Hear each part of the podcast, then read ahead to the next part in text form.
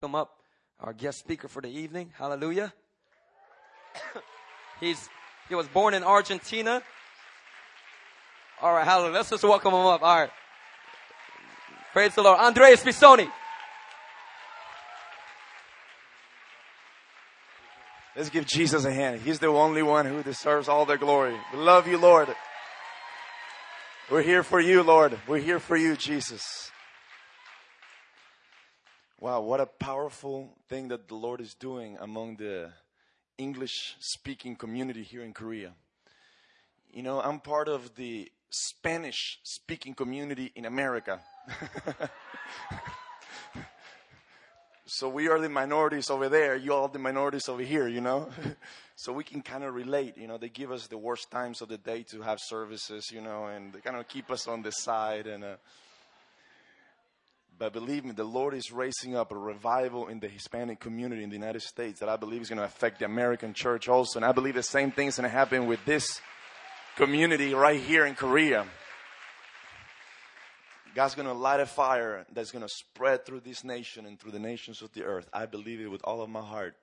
Even this weekend, we saw the Lord touch so many Korean believers and I could sense that many of them was the first time they experienced the Holy Spirit in that way. You know, it was the first time for many of them I can sense that they were being touched by the fire of the Holy Spirit. And the Lord used this weekend to touch many lives.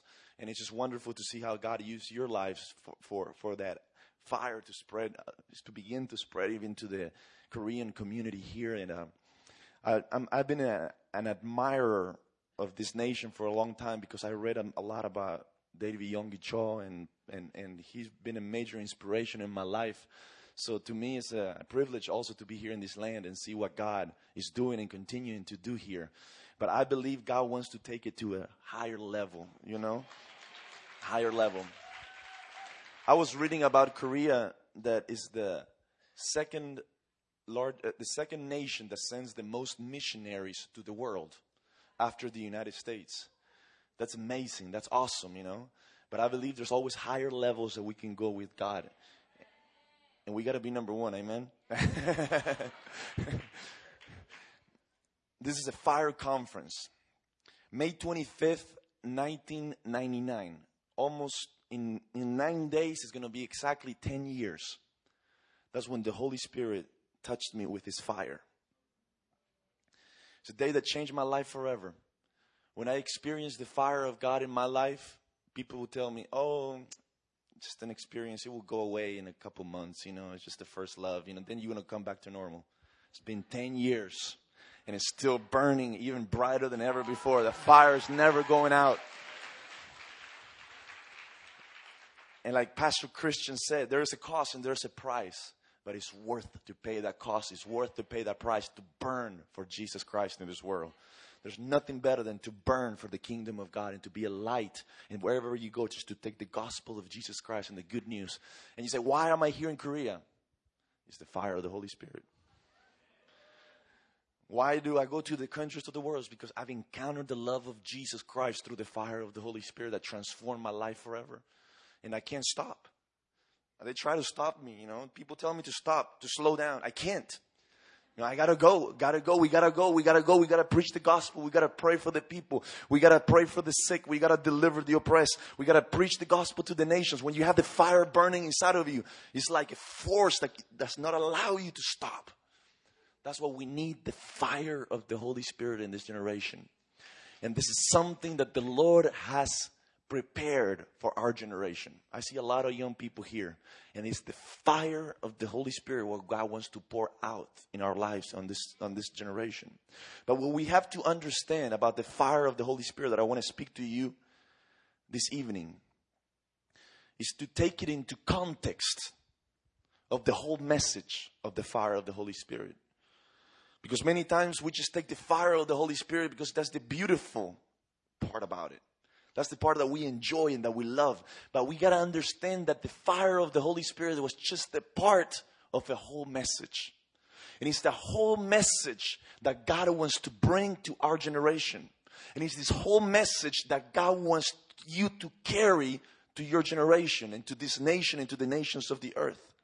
This message of the fire of the Holy Spirit was a message that God gave to a man called John the Baptist. If you have your Bible, we're going to open it in the book of Matthew, chapter 3, verse 1.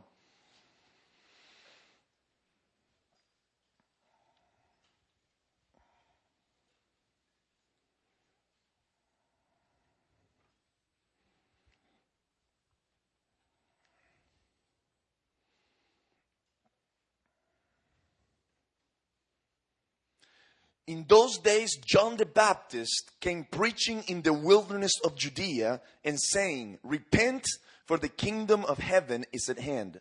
For this is who who was spoken of by the prophet Isaiah, saying, The voice of one crying in the wilderness, Prepare the way of the Lord, make his path straight.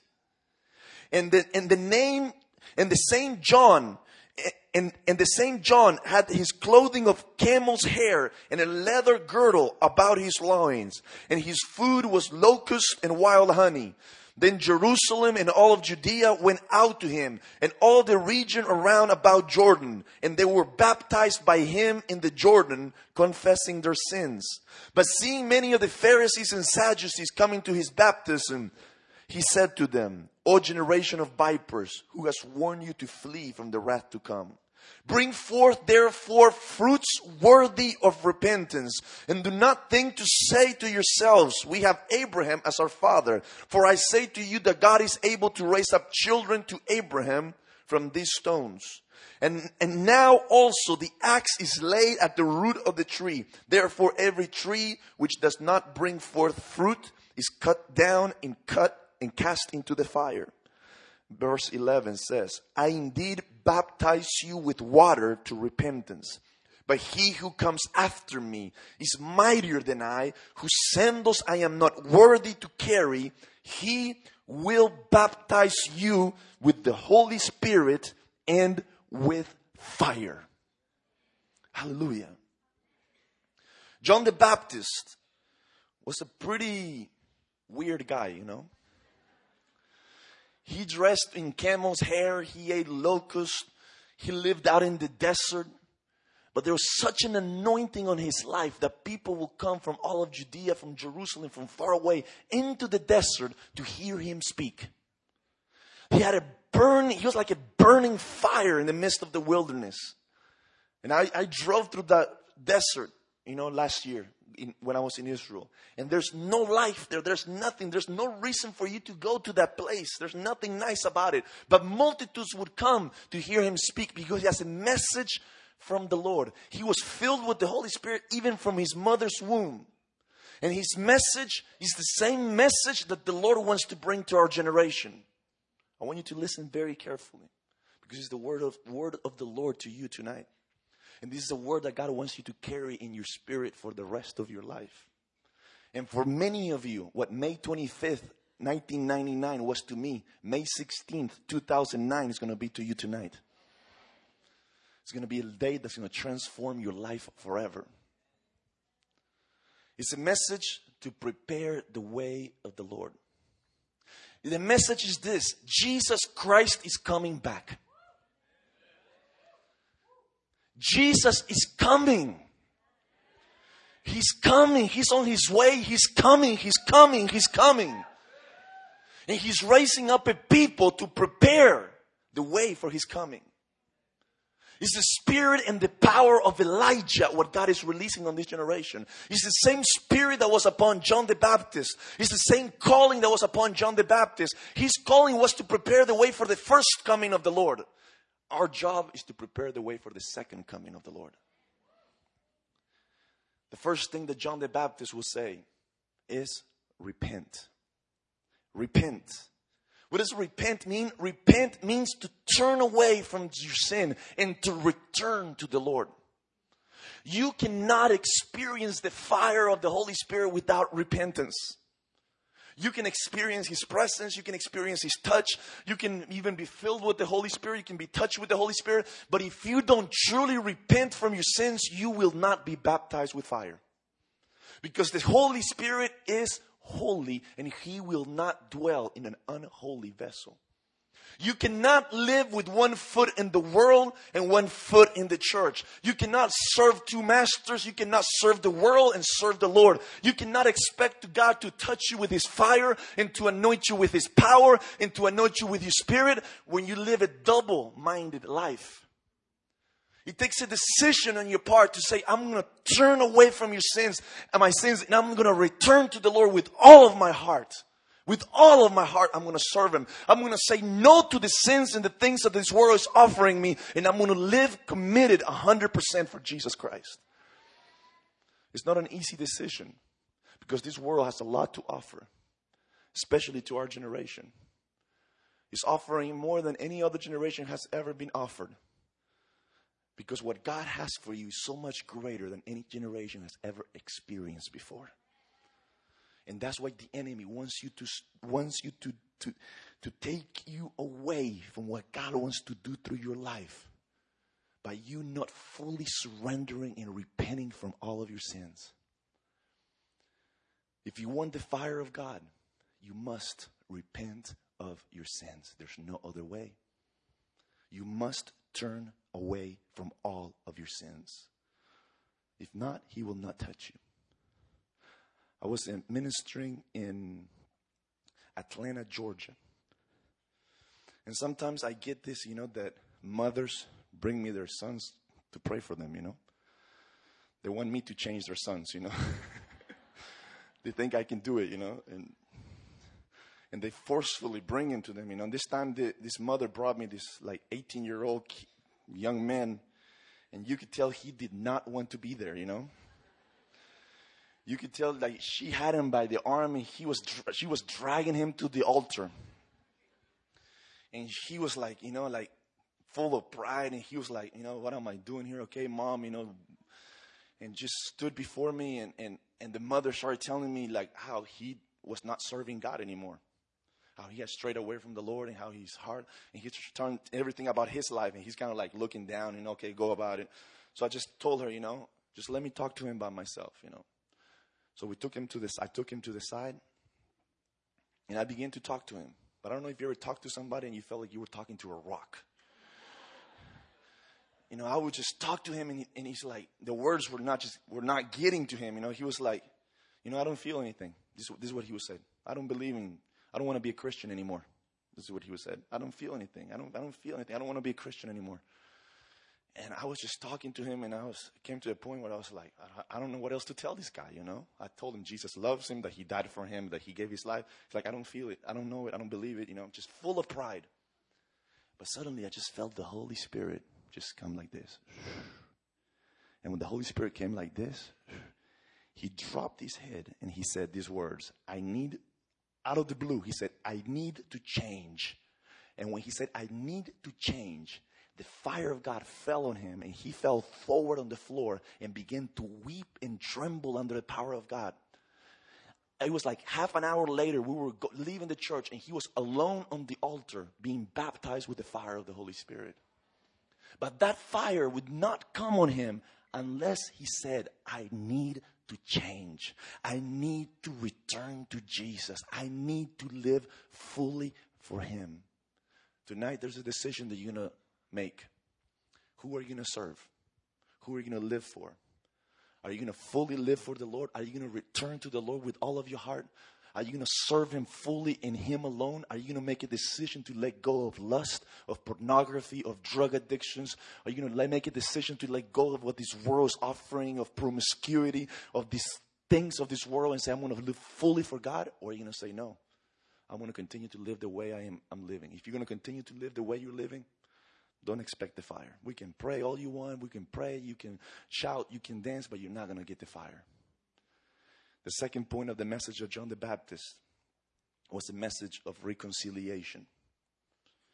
The Bible says in Malachi 4 5, Behold, I am sending you Elijah, the prophet, before the coming of the great and dreadful day of, the, of Jehovah and he shall turn the heart of the fathers to the sons, and the hearts of the sons to the fathers, that I not come and strike the earth with utter destruction. Luke 1:17 says, "And he shall go before him in the spirit and power of Elijah to turn the hearts of the fathers to the children and the disobedient to the wisdom of the just, to make ready a people prepared for the Lord." This is the second greatest problem I encounter in our generation when I minister. We as a minister, we do miracle crusades, and I love doing miracle crusades because I was going to be I was going to be a medical doctor, so it's a lot easier to pray for them to, to read all those books, you know.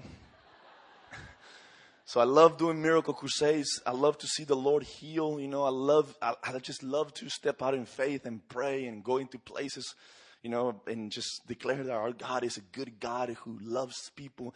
But the Lord also called me to minister to young people, to youth, and sometimes we go and do youth events. And the main problem you, you always find is sin, but the second greatest problem that we find is something that's called unforgiveness is that the devils come to place a division in families between fathers and children and between children and fathers, between sons and fathers, between fathers and daughters. There's come a division that the enemy's brought to this generation. And you see families destroyed, and you see sons that grow up without a father, and you see children that have no mother, and you see families that have been destroyed, and the fa- parents are divorced. You, have, you see bitterness and anger towards their parents, and the parents towards their children. And what the Holy Spirit wants to do is bring reconciliation to people's lives. If we don't forgive others, the Bible says that God cannot forgive us. And there's a point in your life when you need to make a decision to say, I'm going to forgive my father for all that he did to me. I'm going to forgive my mother for all that she did to me. I'm going to forgive them for abusing me, for betraying me, for abandoning me, and just releasing them. And as you do that, the Lord will turn your heart towards your father, and he will bring healing into your family, and he will bring restoration to your life. I was ministering in Austin, Texas, and this young girl came up to the altar. And she told me, I don't want to live anymore. She showed me her wrists, and she had scars, cut, cuts on her wrist. She would cut herself with knives. She said, I don't want to live anymore, she said. And she was, she was crying, and she said, I'd rather feel physical pain than feel the emotional pain that I feel inside. I asked her, Is there anyone that you need to forgive? She said, Yes, my father, abused. So I said, Are you ready to forgive him? She said, Yes, I'm ready to forgive him. We prayed. She forgave her father. The Holy Spirit came upon her life and she fell to the floor and she began to weep and weep and cry and cry and cry. The service was over and she was still at the altar crying in the presence of the Lord. I left. I was driving back from Austin to Houston. And I get a phone call from the pastor. The pastor tells me, Andres, that girl that the Lord touched at the altar, her heart has been restored the Lord restored the joy of her salvation. But not only that, when she went home and she began to undress and she looked at the scars, the scars had completely disappeared from her arms and from her legs. That's what the power of the Holy Spirit, that's what the fire of the Holy Spirit does. It not only sets you free, but it heals you, it delivers you, it restores you. It restores your heart. And tonight, if you want the fire of the Holy Spirit, if you want to burn for Jesus, if you want His passion, if you want His desires, you need to make a decision to forgive others. If you're not willing to forgive, don't expect the Holy Spirit to touch you. We can pray for hours, but He will not touch you. Because if there's unforgiveness in your heart, the Bible says that God cannot forgive us. But if we forgive others, God will forgive us. The fourth point that I want to share, with and this is what I believe is going to bring the greatest revival that we've ever seen on this earth. And I believe this is what gonna, what's going to keep the fire burning in your heart. It's a message of intimacy. Go to John chapter 3, verse 27. John chapter 3, verse 27.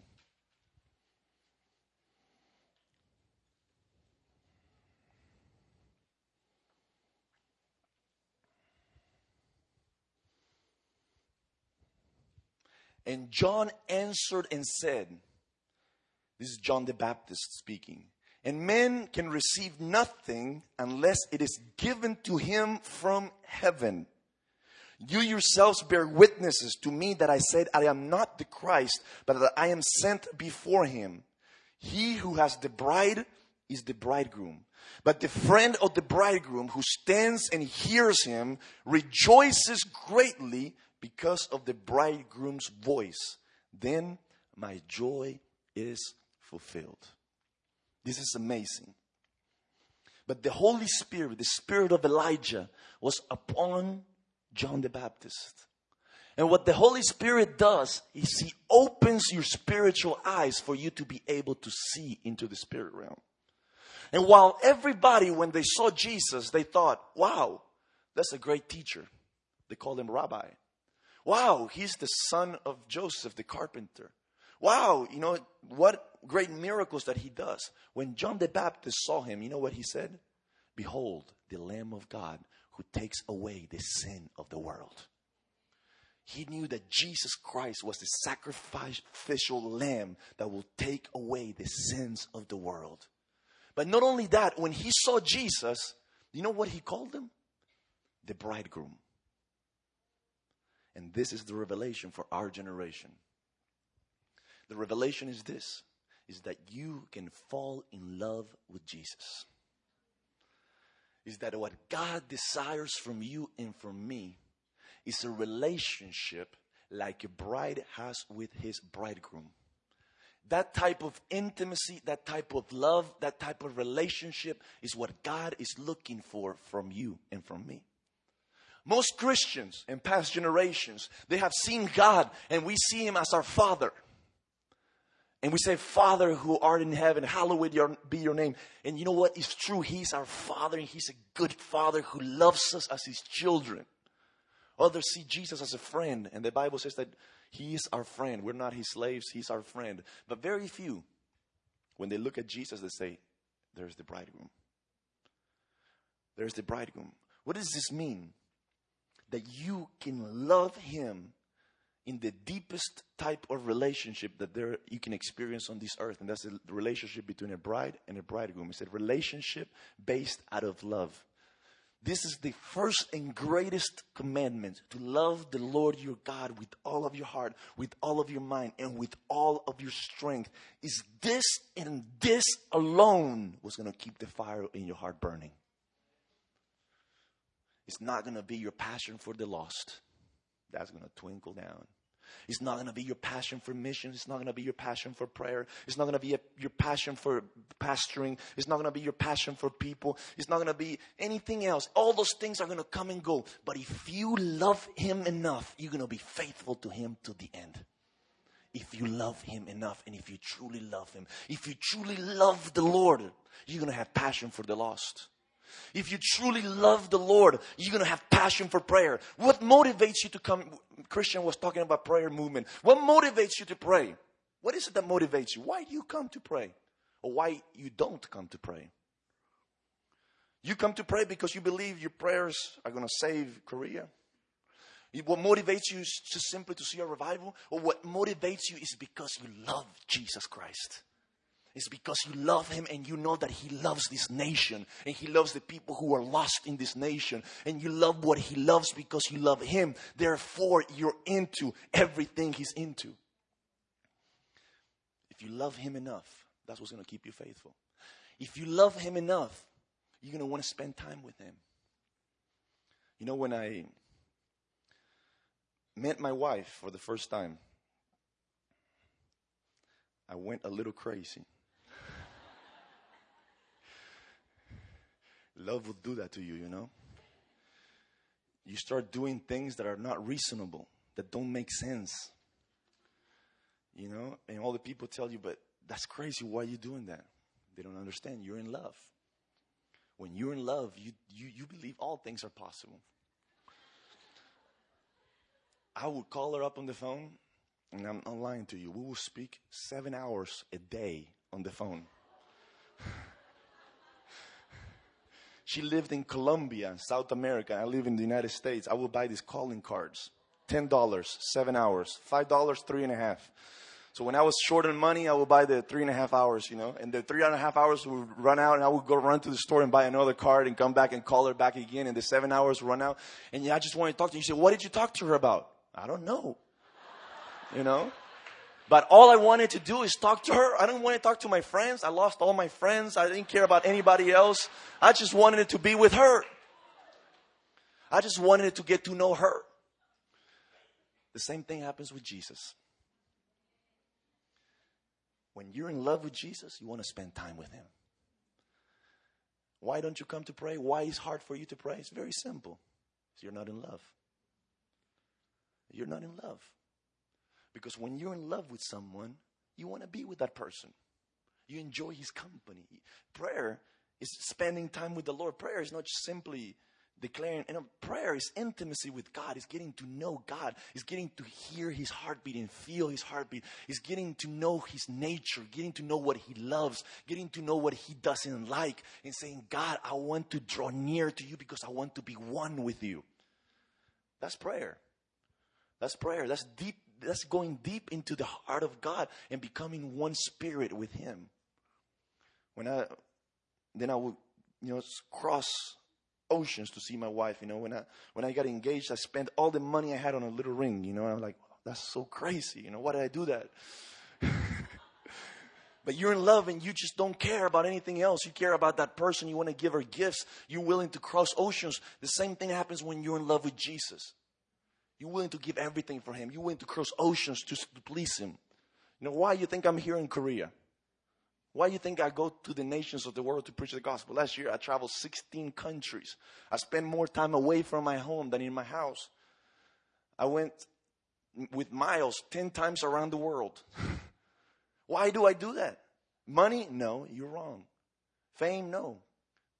What do I do that? It's because I love him, you know? And my love for Him motivates me to serve Him and give my life for Him. The same way that your love for your wife should motivate you to give your life for your wife, or if you're a girl, for your husband, you know, to love them unconditionally. It's out of that intimacy with Christ where revival is birthed. It's out of a people who were crazily and passionately in love with Jesus is where revival is birth. Is where people are willing to give their lives for the cause of the gospel. Is where people are willing to leave everything behind to follow him and to serve him. It's when you love him enough and when you're in love with him. If you do what you do for people, that's humanism. That's not the gospel. If your motivation today is anything else, you got to say, Lord, I want to return to my first love. I want to live a life deeply and passionately in love with you. The Bible says the Spirit and the bride say, Come. The Spirit and the bride. Until the, the church, we as His people have an identity as His bride, we're not going to be able to come into unison with the Spirit and be able to say, Come. Come and drink of the water of life freely because that water of life, the anointing, the power of the Holy Spirit flows out of a relationship of intimacy into this with the, between the bride and Jesus. It's a message of intimacy. This is the most beautiful thing you can have in your life. Is to know that you don't need a boy to be happy or a girl to be happy. That a man will never satisfy all of your needs. That a girl will never make you happy like you want to be, you think you're going to find your perfect man or your perfect woman. That's only in the movies. But you will find it in Jesus Christ. You will find true love and unconditional love, someone who loves you just the way you are and for who you are, and not for what they can you can give them. Someone that's gonna be there for you, who will never fail you, who will never leave you, who will never forsake you. You will not find another love in this world like the love of Jesus Christ. You won't. You won't.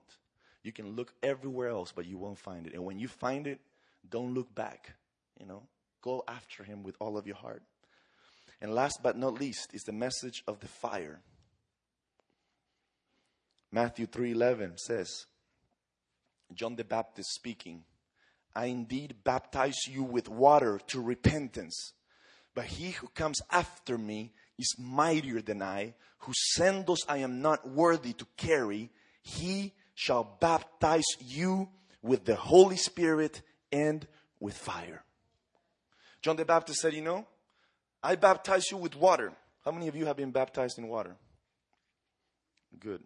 If you haven't been baptized with water, this next week you need to talk to your pastor and say, Pastor, I need to bap- baptize me in water. Because it's a commandment of Jesus Christ. What happens when they baptize you in water? They take you to a river or a swimming pool, they grab you, and they dunk you under the water. And if there's still sin in your life, the pastor will keep you there for a little bit, you know, make sure, make sure you just get it all it, you know, and then he'll bring you out. What does that mean? You die to an old life, you're born again to a new life with Jesus. You die to your sins and you're born again to Christ. That's the baptism of water. But the Bible says there's someone more powerful than your pastor, even more powerful than Pastor Christian, whether you believe it or not. Someone more powerful than any evangelist, than any teacher, than any prophet, than any, any person that's ever walked on this earth, and his name is Jesus Christ. And he's not going to baptize you with water. The Bible says that he is going to baptize you with the Holy Spirit and with fire. Jesus will stand in a river of fire and he will submerge you on living fire, on the fire of the Holy Spirit. And that fire will purify you from every filth in your life. That fire will just cause you to fall in love with Jesus. That fire will put a passion in your heart for the things of God. That fire will make the things of this world just fade away and lose their importance. That fire is what's going to motivate you and empower you to be a witness of Jesus Christ. That fire also gives you power to pray for the sick and see them healed. Is that fire what gives you authority over demons for them to flee before you. Is that fire what makes your words spirit and that makes your words life to convict people of sin and to reveal the true gospel of Jesus Christ. we need the fire of the Holy Spirit. When Jesus baptized me with fire, I was on my way to go into medical school. I had my plans, I had my life set, you know. I went on an exchange program back to Argentina, where I'm originally from. I went to study for six months. I had two classes left in my career. I was graduating with an economics degree, and I was already accepted to go to medical school. And I went to Argentina, and I found myself in the middle of a revival. I didn't expect it, you know. I just went regular to church, and I found myself in a revival, and I was like, what is this? Why are these people nuts? Why is, why is there so many people in church? Why is, you have to stand in line to get into church? Why are people so hungry for God? Why do people just cry out to the Lord? Why is miracles happening in this place? Why, why is God doing this with the young people where they get together and just cry out for the nations and they want to pray and they want to go? Why, why is that? And that's when they all spoke to me about the Holy Spirit for the first time. And I said, I know Jesus. I know who Jesus is. I know who God is. But the Holy Spirit is a mystery to me. And there's a hunger that began in my heart to get to know the Holy Spirit. And I said, Holy Spirit, if you're real, I want to know you. I want to have an encounter with you. I want you to fill me. I want to, I want to experience who you are. And I began to seek him and seek him. And the first thing the Lord placed before me is sanctification which means repentance. You cannot have the fire without the sanctification of your soul. How do you sanctify yourself? Is by repenting of your sins. There's no other way. There's no easy way. It's by making a decision to die to the desires of your flesh to live for Jesus Christ. And I begin to do that. You know, I was a Christian, but I was lukewarm. the, li- the type that the Lord likes to spit out of his mouth, you know. And um, after about three months of being in the midst of this revival, we went to a youth conference to another city. As we were driving, we went to a youth conference. The Holy Spirit moved in a powerful way. Everybody was getting touched. Everybody was receiving except me. Everybody was experiencing God. I was like, God, what's wrong with me? You know, why I don't, I don't, I don't sense anything. I don't feel anything. You know, I want to be filled with the Holy Spirit. I was hungry for God. Driving back, we were coming up back on a bus, and a friend of mine sat next to me. We began to talk about the Lord. I told him, I am seeking to be filled with the Holy Spirit. He said to me, Let's pray. I said, Right here in the bus? Yeah, right here in the bus. I said, Okay. You know, it's amazing, but the Holy Spirit not only moves in church, He'll move in a bus, in your house, in your school, wherever you go, He'll move when you're in fire. That young man next to me was on fire for God. And we began to pray, you know. I'm, come, I'm from a Baptist church, so we're, they teach us to go like this, you know. so I just went like that, closed my eyes, and I began to pray like usual. And suddenly, just the glory of God invaded the bus, and every single young person in the bus began to pray in tongues out loud. and it was like a river just came into the bus and i felt i literally felt like a fire just came on top of me and it's like this liquid love was poured out inside of my heart. And something just began to burn inside of me. And it's like electricity ran through my arms. And i just felt the love of god just surround me and this glory come around me. And for the first time i began to hear the voice of the spirit speak to me. And he said andres the decision that you made has come up to my presence like a sweet fragrance. From this day forward i will be with you and i will never leave you and you will be with me and you will never leave me. And he began to speak to me. He began to show me things to come because the holy spirit will show you things to come you want to know the purpose for your life you know what the reason you're here you know want to know why god created you there's only one person who can show it to you and his name is the holy spirit and he showed me exactly what he wanted for my life. I'm not lost. I'm not confused. I know why God created me. I know what my mission in this world is. I know exactly what it is because the Holy Spirit showed it to me. And when you encounter him, he will show you to you too. He will show you dreams. He will show you visions. He will give you prophecies. He will reveal to you the mysteries of God. The Holy Spirit will reveal to you the depths of God. Two hours, I fell on the floor, weeping like a baby. All I could do was cry.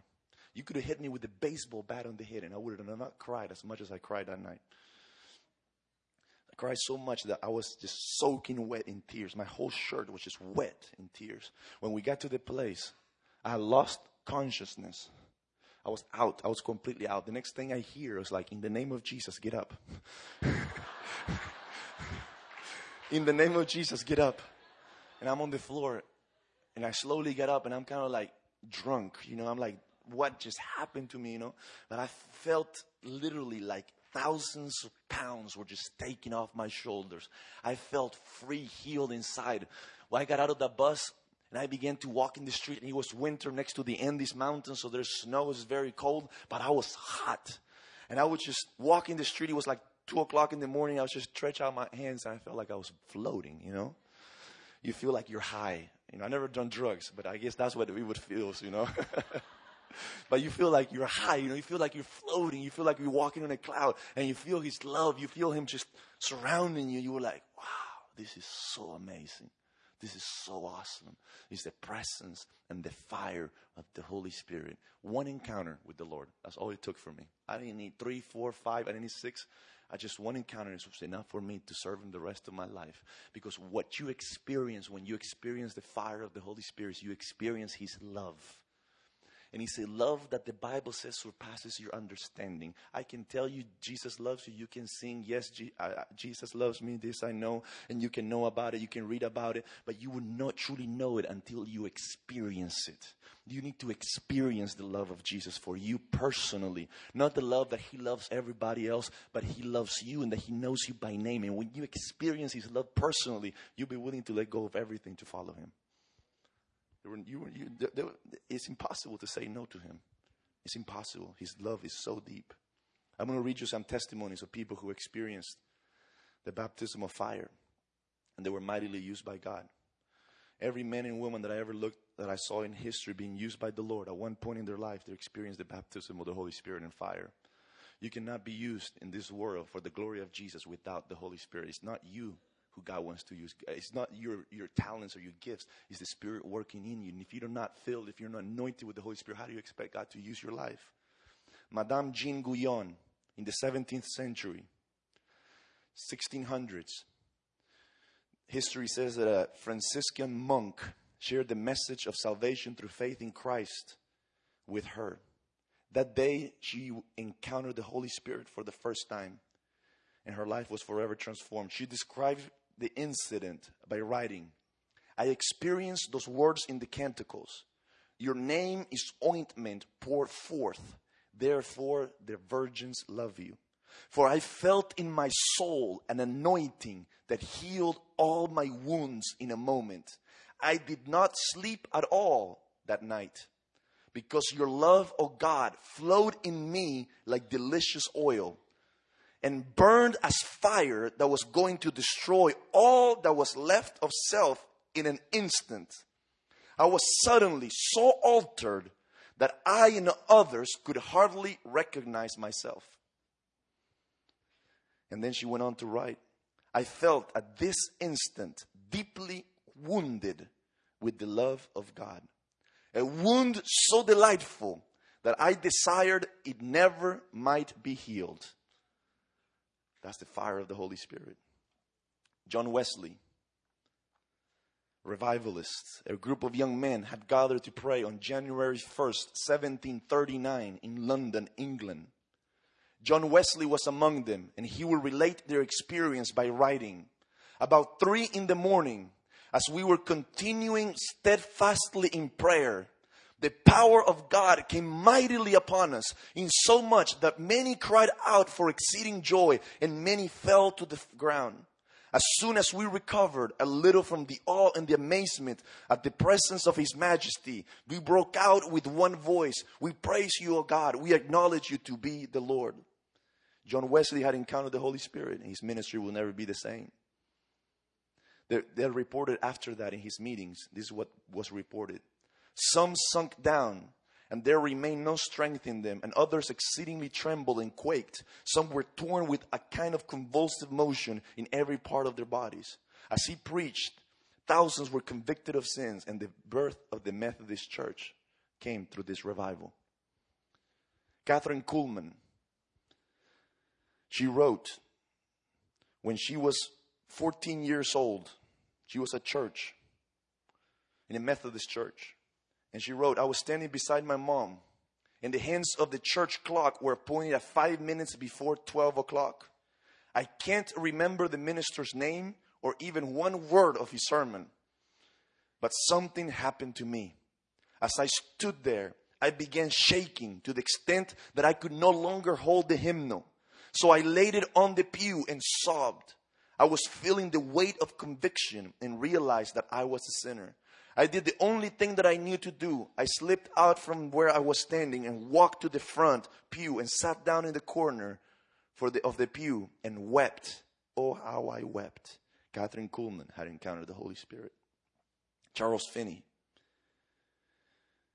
He described it.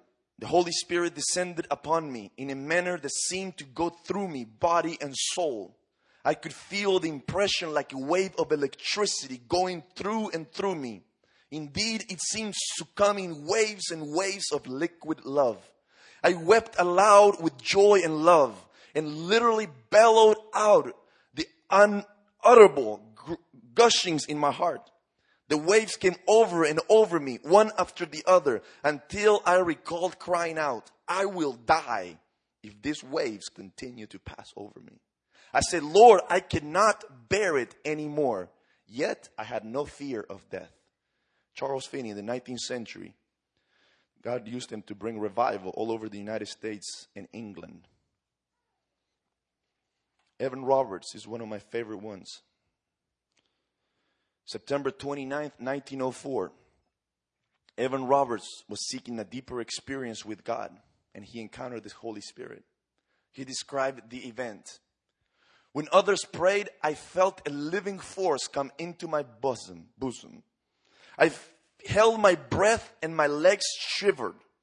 The living force grew and grew and I was almost bursting. My bosom was boiling. What boiled me was the verse, God commanding his love. I fell on my knees with my arms over the seat in front of me and the tears and perspiration flowed freely. I thought blood was gushing forth. For about two minutes, it was fearful. I cried, bend me, bend me, bend us. After I was bent, a wave of peace came over me. And I thought of the bending at the judgment day, and I was filled with compassion for those who would be bent on that day, and I wept. Henceforth, the salvation of souls became the burden of my heart. From that time, I was on fire with a desire to go through all Wales, and if it were possible, I was willing to pay God for allowing me to go. That's the fire of God. He was willing to pay God to let him go and preach the gospel. Today is the other way around. If you don't pay people, they don't preach, you know. But when you fill with the fire of God, you don't care about finances. You're ready to go. These people were touched with the fire of God, and they made a difference in their generation because they were touched by the fire of God. I can read you testimony after testimony after testimony of what God does through the fire of the Holy Spirit. This fire that God is bringing on this earth, Jesus said, How I wish it was already kindled when he was on here on earth. But it was not kindled yet, but it's kindled now. And he wants to pour it upon your life. He wants to bring this fire in your heart for you to be a carrier of the fire of the Holy Spirit, for you to be an instrument in His hands to prepare the way of His coming. I want you to listen to me. Jesus Christ is coming back. And He's coming back for a church, for a bride. He's coming back for a people who've been set aside, who've been sanctified and purified by His blood, and who are deeply in love with Him. Let's all stand this evening.